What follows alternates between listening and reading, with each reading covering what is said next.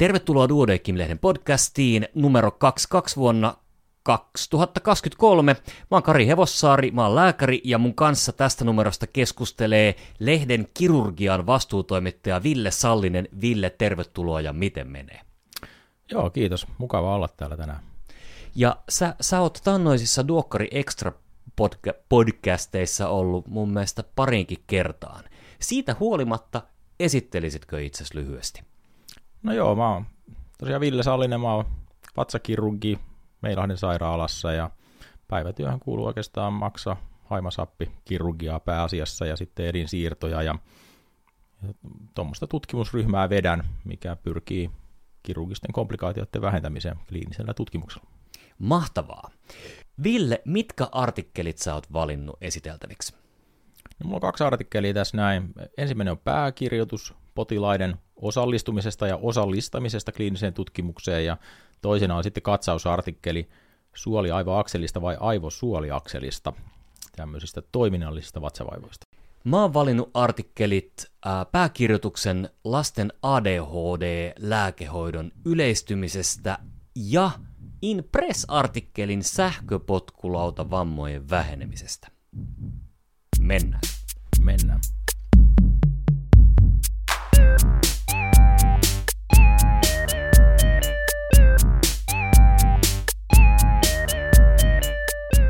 Joo, eli mun ensimmäinen artikkeli oli Mika Rämetin pääkirjoitus, jonka otsikko oli Potilaiden sekä kansalaisten osallistuminen ja osallistaminen kliiniseen tutkimukseen. Miten päädyit tähän artikkeliin? No, tämä oikeastaan kiinnosti mua ihan niin kuin omasta ammatillisestakin mielestä, kun ää, mä teen tämmöisiä kliinisiä tutkimuksia aika paljon, ja, ja niissä sitten tietenkin aina miettii sitä, että ne loppuvasten muuttujat on jollain tavalla relevantteja myös potilaille, ja, ja tästä tuli oikeastaan aika monta semmoista hyvää pointtia, minkä takia niitä potilaita kannattaa ottaa siihen, Joo. siihen niin kuin mukaan. Ja, ja tässä on oikeastaan niin kuin tosi hyvä taulukkokin, mikä niin kuin kiteyttää sen, sen jutun. Siinä on esimerkiksi tämmöistä, että, että potilasjärjestöjä kannattaa kuulla, että tietää, että se, se aihe, mitä meinaa tutkia, on niin kuin merkityksellinen kohderyhmän kannalta. Ne potilaat kannattaa ottaa mukaan tutkimussuunnitelmaa kommentoimaan, jotta tiedetään sitten, että se on niin kuin toteutettavissa niillä potilailla. Niin, että se just näin, ja että niin kuin potil, potilasta ei välttämättä joku niin kuin lääketieteellinen detsku kiinnosta niin paljon kuin esimerkiksi se, että onko todennäköistä, että hän on hengissä leikkauksen jälkeen vai ei. No, tämä on just oikeastaan se juttu, minkä takia niitä potilaita niin pitäisi kuulla siinä, eikä pelkästään vaan lääkärit sitten niin kuin keksiä, että on, tämä on nyt merkityksellinen asia, koska, koska lääkärit saattaa sitten kuitenkin mennä niin semmoisiin pikkudetaileihin, mitkä sitten on tietenkin meille niin kuin ammattilaisin merkityksellisiä, mutta sitten se voikin olla, että, että se ei ole potilaille välttämättä ollenkaan merkityksellinen. Yksi esimerkiksi semmoinen on, mitä on niin kuin syöpälääketieteessä paljon käytetty ja, ja kritisoitukin on tämmöinen niin kuin, etenemisvapaa selviytyminen, jossa siis niin kuin mitataan sitä, että, että kasvaako joku niin kuin, niin kuin etäpesäke jonkun verran, ja sitten se, jos se kasvaa, niin sitten se, se on niin kuin se outcome on toteutunut siinä, mutta niin kuin kriitikotkin sanoivat, ja mä oon sitten samaa mieltä, että, että sille potilaalle on ei, ei välttämättä ole ihan hirveän merkityksellistä se, että onko nyt joku kasvaa niin kuin millin vai kaksi isompi tai pienempi, vaan se, että minkälaiset on niin kuin oireet, kuinka potilas voi, onko toimintakyky hyvä ja, ja tietenkin, että kuinka kauan niin kuin elossa pysyy. Kyllä, kyllä. Juuri näin. näin. Ja tämä pääkirjoitus, niin tämä, tämä painottaa aika paljon lääkehoitoon. Mutta tämä, tämä mitä tässä sanotaan, niin on, on kyllä varmasti yleistettävissä ihan kaikkeen kliiniseen tutkimukseen. Joo, tämä tosiaan keskittyy lääkehoitoon, mutta, mutta meillä on, kuten, kuten tiedämme, niin, niin muitakin hoitokeinoja kuin pelkkät lääkkeet, ja, ja sinällään niin kuin myös kaikissa kliinisissä tutkimuksissa, erityisesti kirurgisissa, niin, niin nämä on hyvä ottaa huomioon, ja, ja, ja useat semmoiset, niin kuin itse asiassa kirurgiaskin on semmoinen niin yleinen outcome, kuin semmoinen Comprehensive Complication Index, joka on mittaa leikkauksen jälkeisiä komplikaatioita ja niiden vakavuutta, ja itse asiassa sen kehittämisessä on otettu potilaiden mielipiteet huomioon siinä, että kuinka ison kuorman tai kuinka vakavasta komplikaatiosta on kyse, että miten ne potilaat kokee jonkun komplikaation, että, että siinä on annettu sellaisia pistemääriä, missä potilaat on ollut mukana niin kuin muodostamassa niitä, että kuinka rankka tämä komplikaatio esimerkiksi on, kun se tulee. Mitä sä oot mieltä, voiko, voiko kuka tahansa potilas olla tämmöinen potilas, joka osallistuu tutkimusten kehittämiseen? Mä luulen, että, että se kyllä vaatii aika paljon siltä ihmiseltä, siltä potilaalta, että se, se ymmärtää, miten tiede toimii jollain tavalla ja, ja, ja osaa sitten niin kuin, äh, poimia ne, niin kuin, äh, ettei takeru niin kuin risuihin ja männynkäpyihin, vaan niin kuin näkee isomman kokonaisuuden niissä, niin kuin, että mitkä on merkityksellisiä. Mutta silti mä näkisin sen, että, että semmoinen niin kuin potilaan näkökulma näissä olisi hirveän hyvä tutkimusten suunnittelussa olla. Tuossa kun hetki sitten sanoit, että on muitakin hoitokeinoja kuin, kuin lääkitykset, niin tämä on niin hyvä aasinsilta, että ratsastetaan sitä pitkin mun valintaan, eli pääkirjoitukseen Lasten ADHD-lääkehoidon yleistymiskehitys ei näytä tasaantuvan. Terhi Aalto Setälä ja Miika Vuori on kirjoittaneet tämän. Ja, ja tota, ihan niin kuin valtamedioita myöten on pohdiskeltu sitä, että mikä, mikä, missä on se likainen kaivo, jonka vettä lapset juo, kun ADHD tuntuu niin yleistyvän. Ja, ja mun täytyy sanoa, että oli niin kuin, tämän pääkirjoituksen lukeminen oli pöyristyttävää. Mä en ollut niin kuin, tajunnut, että tilanne on näin paha. Ja, ja sitten mä paljastan tietämättömyyteni myös siinä, että mä olin ajatellut, että tämä niin ADHDn yleistyminen on, on tämmöinen niin suurten kaupunkien ja Etelä-Suomen juttu. Ja mulla oli niin kuin sama jotenkin niin kuin päällimmäinen tunne oli myös tuo, tuo pöyristyminen, vaikka en ole siis millään tavalla tämän asian asiantuntija, mutta, mutta tämän artikkelin kun lukee, niin niin, niin, niin tässä oli niin kuin sanottu, että se ADHD-yleisyys lapsiväestössä olisi noin viitisen prosenttia. Ja kun tätä katsoo tätä hyvää kuvaa tässä, niin huomaa, että Pohjois-Karjalassa 16 prosenttia lapsista käyttää ADHD-lääkkeitä, joka tämän artikkelin mukaan ei ole edes ensisijainen hoito. Kyllä, tai 16 prosenttia pojista. Pojista, aivan. Mutta et, et, et silti, ja itse asiassa niin kun, niin kun Uudellamaalla 5,8 prosenttia pojista. Et, et sekin, sekin on kyllä sen niin kuin ilmaantuvuuden yläpuolella, mutta toi niin kuin Pohjois-Karjalan ja Lapin niin kuin esiintyvyys on, on niin kuin, tai lääkityksen määrä on ihan hirmusta, 12-16 prosenttia. Et, et, tarkoittaako tämä sitä, että et nyt jotenkin niin kuin ADHD-tapaukset on, on, on lisääntynyt vaan noin paljon, vai onko niin onks menty diagnostiikassa metsää? Niin, tämä, tämä on hirveän hyvä kysymys, että mistä tämä johtuu, ja, ja, ja tässä ei nyt ehkä tässä artikkelissa ihan tarkkaan siihen yhtä syytä löydetäkään tai semmoista selkeää syytä. Tässä tuodaan jotain semmoisia asioita, mitkä voi olla sitten niin kuin siihen, siihen sidoksissa, mutta, mutta mun mielestä tämä loppukaneetti tässä on aika niin kuin hyvä se, että, että tästä tarvitsee niin kuin huomattavasti lisää tietoa ja laajempaa keskustelua tästä yleistymisestä, että, että, että mistä tämä johtuu, koska onhan tämä nyt hyvin huolestuttavaa. Tämä on hyvin huolestuttavaa, ja, ja tota, mä en siis missään tapauksessa halua sanoa, että ADHD-lääkkeet olisi huono asia. Mulla itselläni on lapsi, joka on saanut merkittävän avun ADHD-lääkkeistä. Mutta kyllä me sitä ennen kokeiltiin niin kuin kaikki mahdolliset temput ja kikat, mitä löytyi, ja, ja ei, ei auttanut. Sitten taannoin, kun olin koululääkäri, niin kyllä se niin kuin myös ymmärsi, että, että se, se ei ole niin kuin lääkärille helppo tilanne sanoa vanhemmille, että käytännössä se viesti saatetaan tulkita silleen, että et vain osaa kasvattaa lapsiasi, hoitaisit paremmin, etkä mankuisi täällä lääkettä. Ja sehän ei ole viesti, mitä haluaa tota, potilaan vanhemmille välittää. Se, se saattaa niin kuin olla lääkärille helpompi vaan todeta, että no te, juu, kyllä, aloitetaan lääkitys. Niin, se, se on ihan mielenkiintoista. Tämä oli tämä, mitä tässä artikkelissa tuotiin, tuotiin esiin, että, että 2019 se käypähoitosuositus linjasi ikään kuin tämän ADHD-diagnostiikan ja, ja hoidon sinne niin kuin perustasolle, joka, joka on sinällään niin kuin jännä ratkaisu siinä mielessä, että, että ehkä siinä olisi hyvä, niin kuin tässä kirjoittajat sanookin, että, että kenties sitten se olisi hyvä tehdä siellä jossain erikoislääkäreiden toimesta. Niin.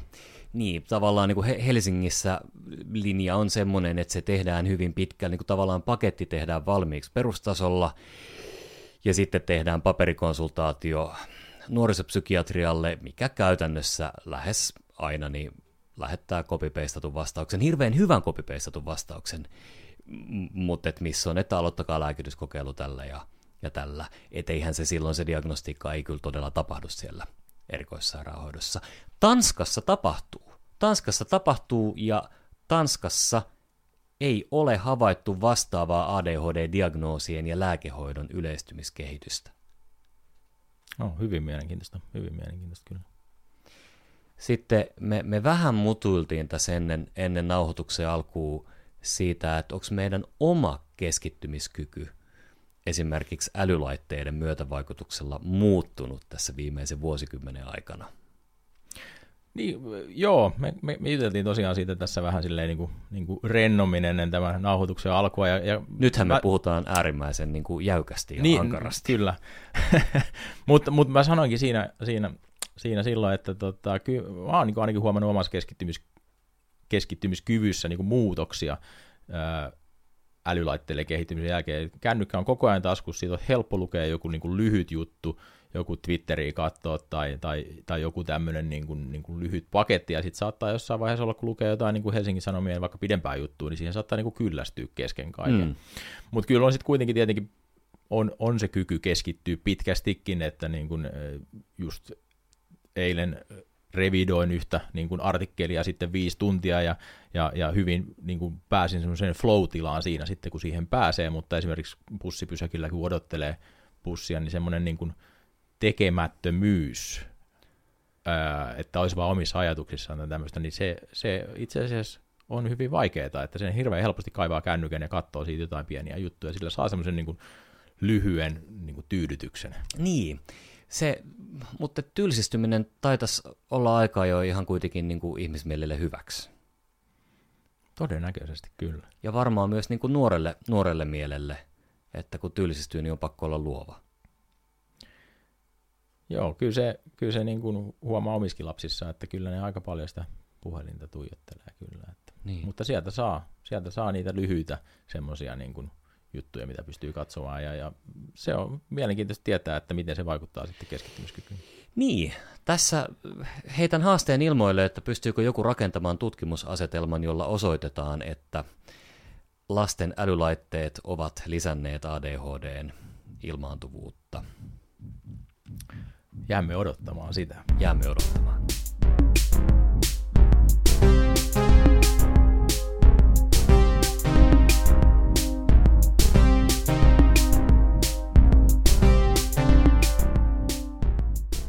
Mä olin tosiaan valinnut tämän katsausartikkelin suoli-aivoakseli vai aivosuoliakseli hoitokeinoja toiminnallisiin vatsavaivoihin.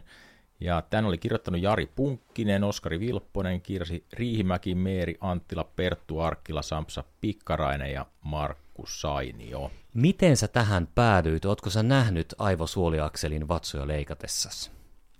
No kyllähän siellä niin kuin tietenkin hermoja näkee, mutta tämä oikeastaan mua, mua kiinnosti tämä sen takia niin kuin omasta ammatilli, ammatillisen mielenkiinnon vuoksi, että tämä niin kuin kosketti, kun on vatsakirurgi, niin tämä vatsa-alue kosketti niin kuin mua siinä, vaikka sinällään mä en tämmöisiä toiminnallisia vatsavaivoja hoidakaan. Niin, tämä itse asiassa onkin ehkä enemmän sitten sellaisia potilaita, joita mä hoidan yleislääkärin vastaanotolla.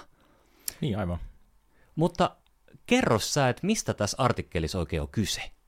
Joo, tämä Suoliaivoakseli on tämmöinen suoliston mikrobisto ja immunjärjestelmän, entero, endokriinisen järjestelmän ja enteerisen ja autonomisen hermoston ja keskushermoston muodostama tämmöinen kokonaisuus, joka ylläpitää tätä mahasuolikanava homeostaasia kahdensuuntaisella viestivälityksellä ja, ja tämä sitten tarjoaa tietenkin mahdollisuuksia niin kuin useisiin erilaisiin interventioihin. Ja mun mielestä tässä oli hirveän niin kuin jännästi tässä artikkelissa selostettu se, että, että tämä niin kuin akseli, niin kuin tuossa otsikossakin on, suoli-aivoakseli vai aivosuoliakseli, että se toimii niin kuin molempiin suuntiin. Ja, ja tässä on niin kuin se aivoissa esimerkiksi niin kuin stressi, ahdistus, masennus, ne vai, vaikuttaa tähän mahasuolikanavan toimintaan ja, ja ne aiheuttaa sitten näitä oireita, kuten vatsakipuu, ripuli, ummetusta. Mutta sitten taas toisaalta täällä enteerisessä hermostossa täällä suolessa niin muodostuu hermovälittäjäaineita, esimerkiksi niin kuin serotoniini ja muita aineenvaihdotuotteita, jotka sitten vaikuttaa mielialaan, kuten stressiin, ahdistukseen masennukseen. Ja, ja tästä muodostuu sitten tämmöinen vähän niin kuin noidankehätyyppimäinen ää, niin kuin ympyrä, jossa sitten niin kuin nämä ruokkivat toisiaan.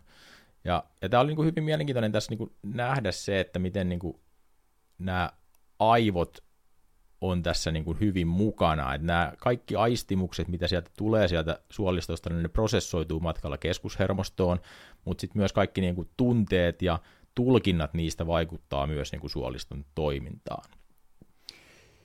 Eli niin kuin jos, mä, jos mä oikein ymmärrän, niin kun, kun on potilas, jolla on toiminnallisia vatsavaivoja, niin lääkärinä tajuu, että, täällä on oireita, mutta jotenkin niin kuin ne on vähän niin kuin päässä ne oireet.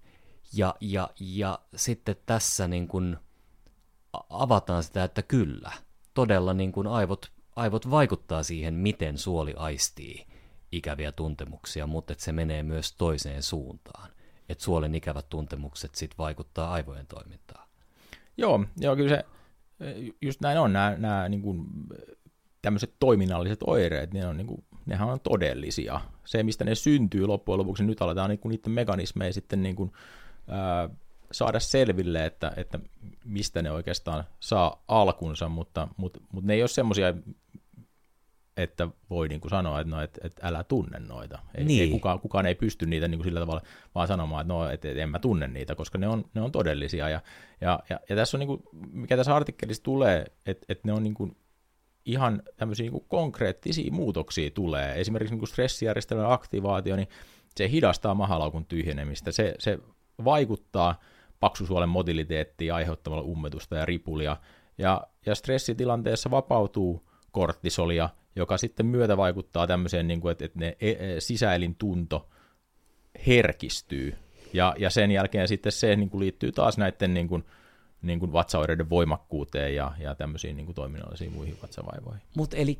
itse asiassa tämä saattaa siis niin kuin johtaa siihen, että ihminen, joka on päätynyt tähän edellä kuvattuun tilanteeseen, niin hän alkaa noudattaa erilaisia rajoittamisruokavalioita, koska oletetaan, että se auttaisi hänen vatsaoireisiinsa, ja sitten kun hän rajoittaa paljon ruoka-aineitaan, niin hänen suolensa mikrobisto köyhtyy, joka taas itse asiassa voimistaa oireita, ja sitten sit se noidankehä menee vaan pahemmaksi. Eli tää, niinku, musta tässä on hirveän käänteen tekeviä asioita tässä jutussa. Ja mä luulen, että kun tästä aikaa kuluu eteenpäin, mä en tiedä paljon, toivottavasti ei kauhean montaa vuotta, niin nämä tiedot alkaa olemaan sellaista peruskoulutuksen juttua.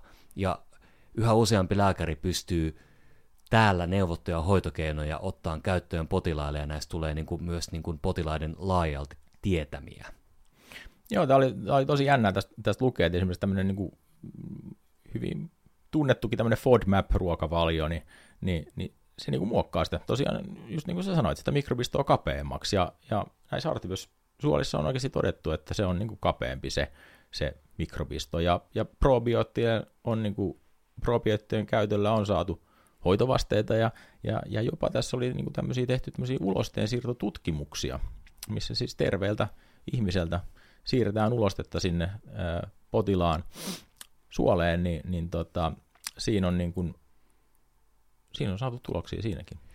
Kyllä, kyllä. Kun se viedään, toisen ihmisen kakka viedään toisen ihmisen suoleen letkulla, niin oireet pysyy poissa pidempään kuin silloin, kun jos se kakka syödään kapselimuodossa. Joo, näin se taisi olla. Mutta kumpikin vaikuttaa suolen toimintaan samalla tavalla. Se on jännää, että ne koetut oireet sitten kuitenkin, niin kuin, tai, tai siis itse asiassa tästähän tässä koko jutussa on, on kyse, että niin kuin, että ikään kuin ihminen, joka kärsii toiminnallisista vatsavaivoista, niin hänen aivonsa täytyy ohjelmoida jollain tavalla uudestaan käsittelemään suolen antamia tuntemuksia.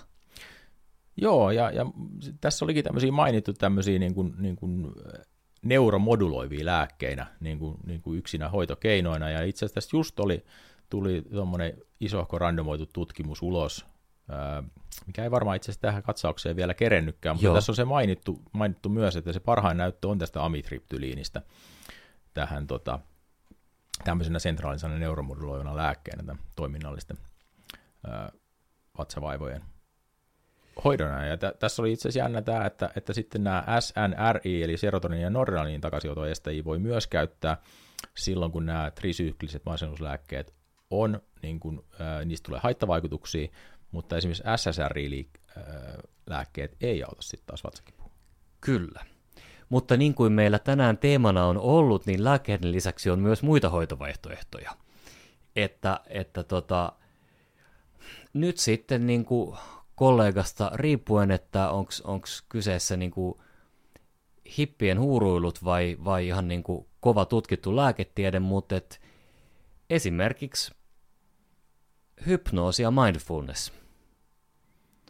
Joo, ne oli hyvin mielenkiintoisia, että ne oli täällä mainittu, mainittu niin kuin yksinään tota, vaihtoehtoina. Tässä oli tosiaan muitakin tämmöisiä, niin kuin esimerkiksi kognitiivis-behavioraalisia menetelmiä, mitä tässä oli, ja tässä, tässä jopa sitten niin kuin mainittiinkin, että näitä voi niin kuin kaikki terveydenhuollon ammattihenkilöt oppia käyttämään niin lääkäristä, sairaanhoitajista, fysioterapeuteista, ravitsemusterapeuttiin. Että tota, nämä on varmasti semmoisia, mitä niin kuin voi ottaa, ottaa työkalupakkiin käyttöön. Kyllä, ja, ja ihan tämmöinen niin kuin lääkärin perustyökalu, luottamuksen herättäminen potilaassa. Sun oireet on hoidettavissa. Ne ei ole henkeä uhkaavia. Se on, se on niin kuin jo hyvä lähtö. Ja Hussilla, Hussilla on tämmöinen tota, kognitiiviseen viitekehykseen perustuva pitkäaikaisten ja haittaavien kehollisen oireiden nettiterapia, niin se oli aika pitkä. Pitkä rimpsu sanoja, mutta se on lyhennetty pitko. Hussin tuottama tehokas, potilaille maksuton, matalan kynnyksen nettiterapia. Kuka tahansa lääkäri ympäri Suomen voi lähettää nettiterapian potilaan, jonka ruoansulatukseen liittyviin oireisiin ei ole löytynyt selvää syytä tai riittävästi auttavaa hoitoa. Lähetteen tekeminen ei edellytä laajoja diagnosoivia tutkimuksia. Mä kuulin tästä ekaa kertaa nyt. Joo, joo, joo samoin itse asiassa. Ja, ja, ja näähän on tämmöiset niin omahoito, netti, nettipohjaiset, niin näähän on älyttömän tietyllä tavalla kustannustehokkaat, jos nämä toimii hyvin koska se ei ole enää niin kuin, ei rajoita niin kuin terveydenhuollon henkilöstön määrä tai niin. resurssiongelmat, koska se pyörii siellä, se skaalautuu, sitä voi käyttää niin moni kuin huvittaa samanaikaisesti. Öö, ja, ja jos se on tehokasta, niin, niin, niin ihan mieletöntä. Just näin. Ja, ja niin kuin mutuna tuntuu, että tämmöisessä nettiterapia voi olla vielä tehokkaampi kuin, kuin masennuksessa tai ahdistuksessa. Joo, jää, jää, jää nähtäväksi todella mielenkiinnolla. Tota, tota, kuulen kyllä näistä vielä lisää.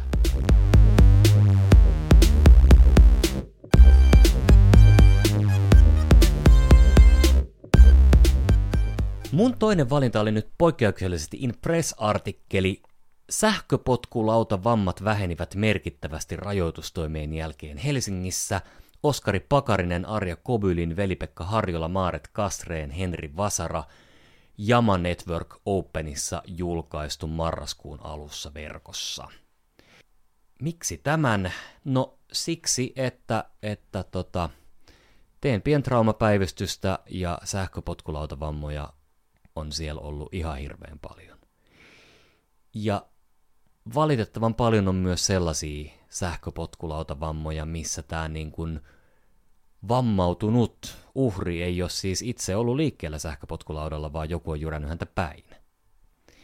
Ja, ja tässä on niin kuin hirveän konkreettinen esimerkki siitä, että lääkäri havaitsee ongelman, tulee uuden tyyppisiä potilaita, lääkärit alkaa tiedottaa tästä, tekee tutkimuksen tiedottaminen johtaa siihen, että yhteiskunta muuttaa jotain ja tutkimus osoittaa, että siitä yhteiskunnallisesta muutoksesta oli hyötyä.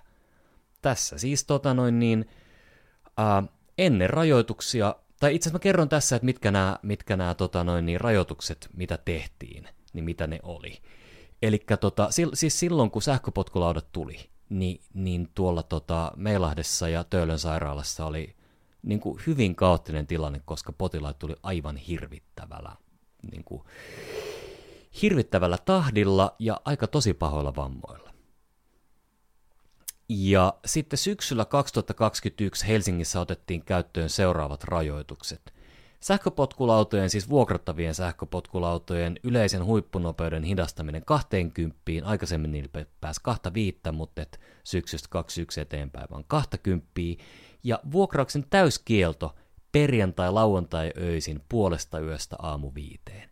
Eli silloin kun jengi niin kuin flänäpäissään lähtee baarista himaan tai toiseen baariin, niin silloin ei ollut lautoja käytössä. Ja tota, sitten kaikkina muina öinä, niin laudat meni yöaikaa vaan 15 kilsaa tunnissa. Ja tämä johti siihen, että tota, kun verrattiin tilannetta ennen rajoituksia ja rajoituksen kanssa, niin päivystyksellistä hoitoa vaativat vammat putos puoleen. Ihan, ihan mieletön, mieletön tulos ja niin kuin, niin kuin tota, tämä on niin kuin hyvin, hy, tosi hyvin tehty tutkimus ja, ja tota, tämä on niin kuin hyvin selkeä tämä löydös. Voi tietenkin spekuloida, että johtuuko tämä jostain muusta kuin niistä rajoituksista, mutta itse asiassa tässä oli tosi jännä se, että tähän samaan aikaan oli Tampereella tehty myös vastaavanlainen niin kuin tutkimus, missä oli siis niin kuin Tampereella tehty rajoituksia, mutta siellä oli ainoastaan niin kuin siihen, siihen rajoitettu sitä, sitä tota, huippunopeutta 15 kilsaan tunnissa yöaikaa, eikä mitään muuta rajoituksia.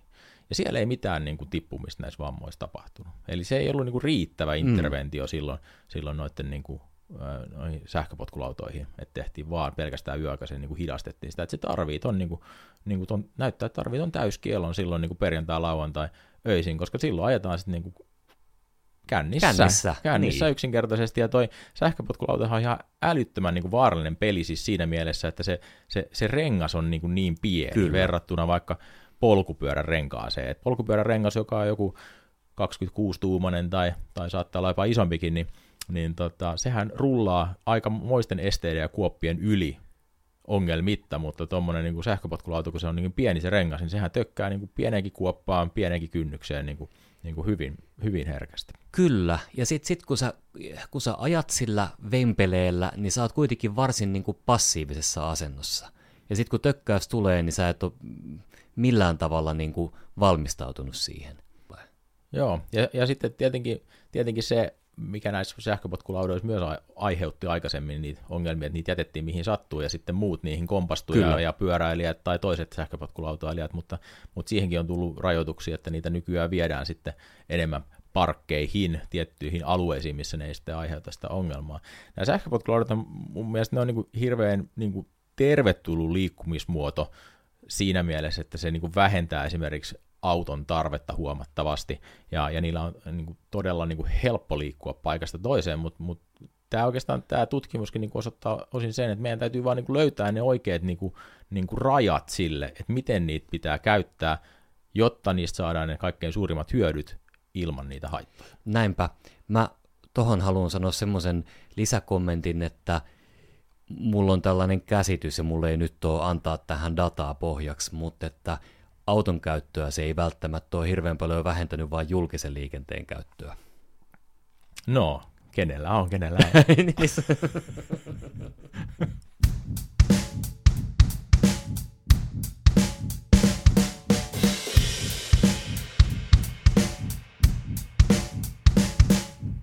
Miten erikoislääkärin uutiset, oliko siellä mitään, minkä sä haluaisit nostaa esiin?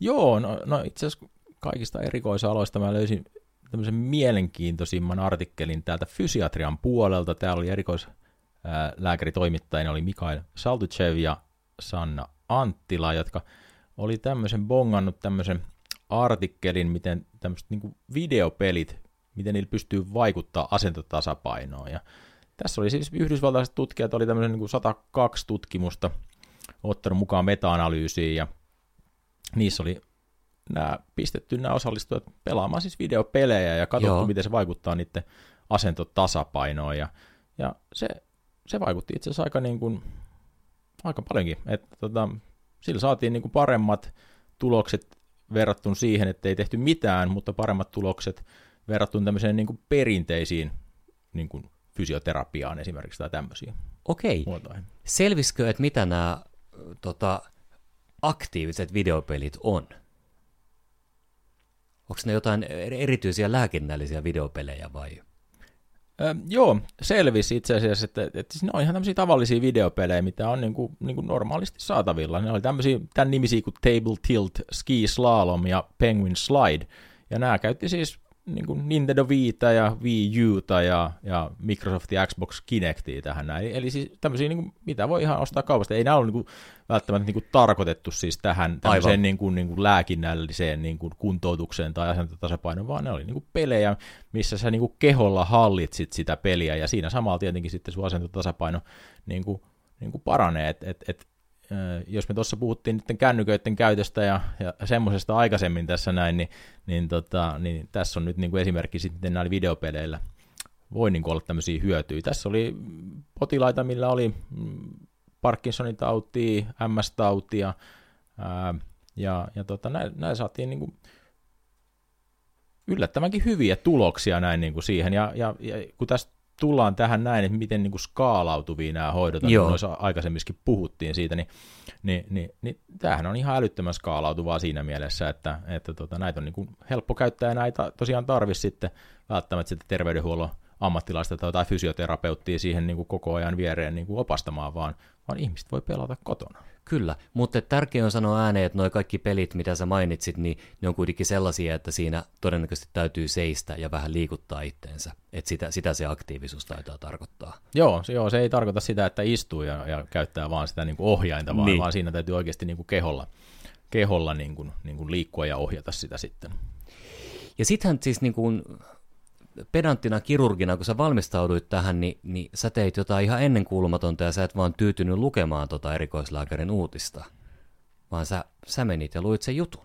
Joo, joo, mä menin ja luin tämän jutun. Tää, tää, tää löytyy täältä hyvin tämä koko juttu ja itse asiassa tässä nämä niin kuin yksityiskohdat täällä jutussa tulikin sitten, sitten tota, esiin. Että, et siltä vaan nämä erikoislääkäriuutiset oikeastaan toimii hirveän hyvin. Ne on niin kuin pieni makupala siitä, että, että mitä siellä niin kuin artikkelissa voisi olla. Ja, ja tämä nyt herätti mun mielenkiinnon niin paljon, että mä menin lukemaan tämän, tämän alkuperäisjutun kokonaan. No miten Ville, onko tässä lehdessä mitään muuta, mitä, mitä me haluttaisiin nostaa esiin? No tuolla oli aika mielenkiintoinen, tuolla loppupuolella oli tuommoinen sana, sanastokilpailu, missä, tota, missä sai ehdottaa uusia suomenkielisiä termejä näille vierasperäisille lääketieteen sanoille. Kyllä, mä, mä avaan tähän vähän historiaa. Tämä oli siis lääketieteen sanastolautakunnan 40-vuotisjuhlan tota, kunniaksi järjestetty, ja neljä kertaa aikaisemmin on ollut vastaavat kilpailut. 1990, 95, 2003 ja 2013. Ja, ja täällä, niin kun, täällä oli, kun Duodekim on kyseessä, niin kas vain oli 12 näitä termejä, ja kaikille ei löytynyt niin kun kelpuutettuja korvaavia sanoja itse asiassa aika monelle ei löytynyt, mutta muutamalle löytyi. Joo, itse asiassa yllättävän montakin oli, semmoista, mille ei löytynyt niin kuin, niin kuin hirveän hyvää. Tuossa mä ehkä yhden tuommoisen voin nostaa tuosta tuon, tuon sepsiksen, mikä on niin kuin, niin kuin aika hankala mm. termi sinällään niin kuin, niin kuin tota, että et miten sen kuvaisi jollain yksinkertaisella sanalla sitten. Siihen voi ehkä niinku taustaa sanoa silleen, että et, et siinähän on niinku ollut tämmöinen niinku veritulehdus oli, oli yksi, mikä sai niinku kunnia maininnan, mutta itse asiassa sepsiksen tämä määritelmä on, on niinku semmoinen, että se ei, se ei vaadi sitä, että siellä on niinku veressä infektio, vaan, vaan se on, jos käyttää tämmöistä niinku, äh, käyttää tämmöistä niinku maallikolle suunnattua määritelmää siitä, niin se sepsis on tämmöinen henkeä uhkaava tila, joka, joka tulee siitä oman elimistön tämmöisestä reaktiosta infektiolla, joka sitten se oma elimistö rupeakin tuhoamaan niitä omia kudoksia, että se ei varsinaisesti ole sen infektion aiheuttama, ja siten, siten niin kuin, ehkä parempi kuvaama tervi voisi olla jonkinlainen niin kuin verivälitteinen yleistulehdus kuvaamaan tätä, mutta se on taas hirveän vähän niin kuin kömpelö termi tähän näin sitten. Mutta et, et, niin se, tämä sepsis ei sinällään niin kuin vaadi sitä, että veriviljelys on vaikka kasvua, ja itse asiassa niin. niin 30-40 prosenttia on sitten, sitten tota, semmoisia vaan, mistä löytyy sieltä verestä se niin. bakteeri. Ta- tavallaan perustelit tuota asiaa niin hyvin, että itse asiassa niin kuin se, että jos sepsis jatkaisi olemistaan sepsiksenä, niin se voisi olla ihan toimivaa. Niin, jotenkin tulee semmoinen niin mieli tässä, että et, et, et, onko meidän joka jutulle pakko keksiä joku semmoinen suomenkielinen sana, mikä on niin kuin hyvin erilainen niin kuin kaikista muista kielistä. Meillä on esimerkiksi niin kuin olemassa sähkö suomeksi, mutta kaikilla muilla kielillä se on jotain elektrisiteet-tyyppistä, ja me ollaan keksitty tänne aivan erilainen niin kuin termi sille, mutta, mutta voisiko se olla vaan sepsis? Niin.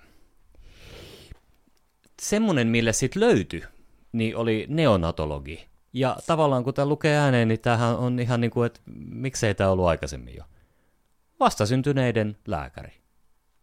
Nimenomaan. Se on hirveän niin kuin, simppeli. Simppeli, itsestään selvä. Niin. Mutta täällä oli siis, tuohon niin neonatologi oli muutama aika, aika kova ehdotus. Esim. kapalologi ja, ja sitten tota, elonalun lääkäri. Elonalun lääkäri. Aika runollinen. Kyllä. Hei Ville, kiitoksia oikein paljon, kun ehdit käymään läpi numeron 22 sisältöä. Kiitos paljon. Kiitos paljon kutsusta. Täällä on aina niin mukava, mukava jutella sun kanssa. Kiva, kun sanot noin. Ja hyvä kuulija, oikein hyvää jatkoa myös sulle. Moi moi! Moikka!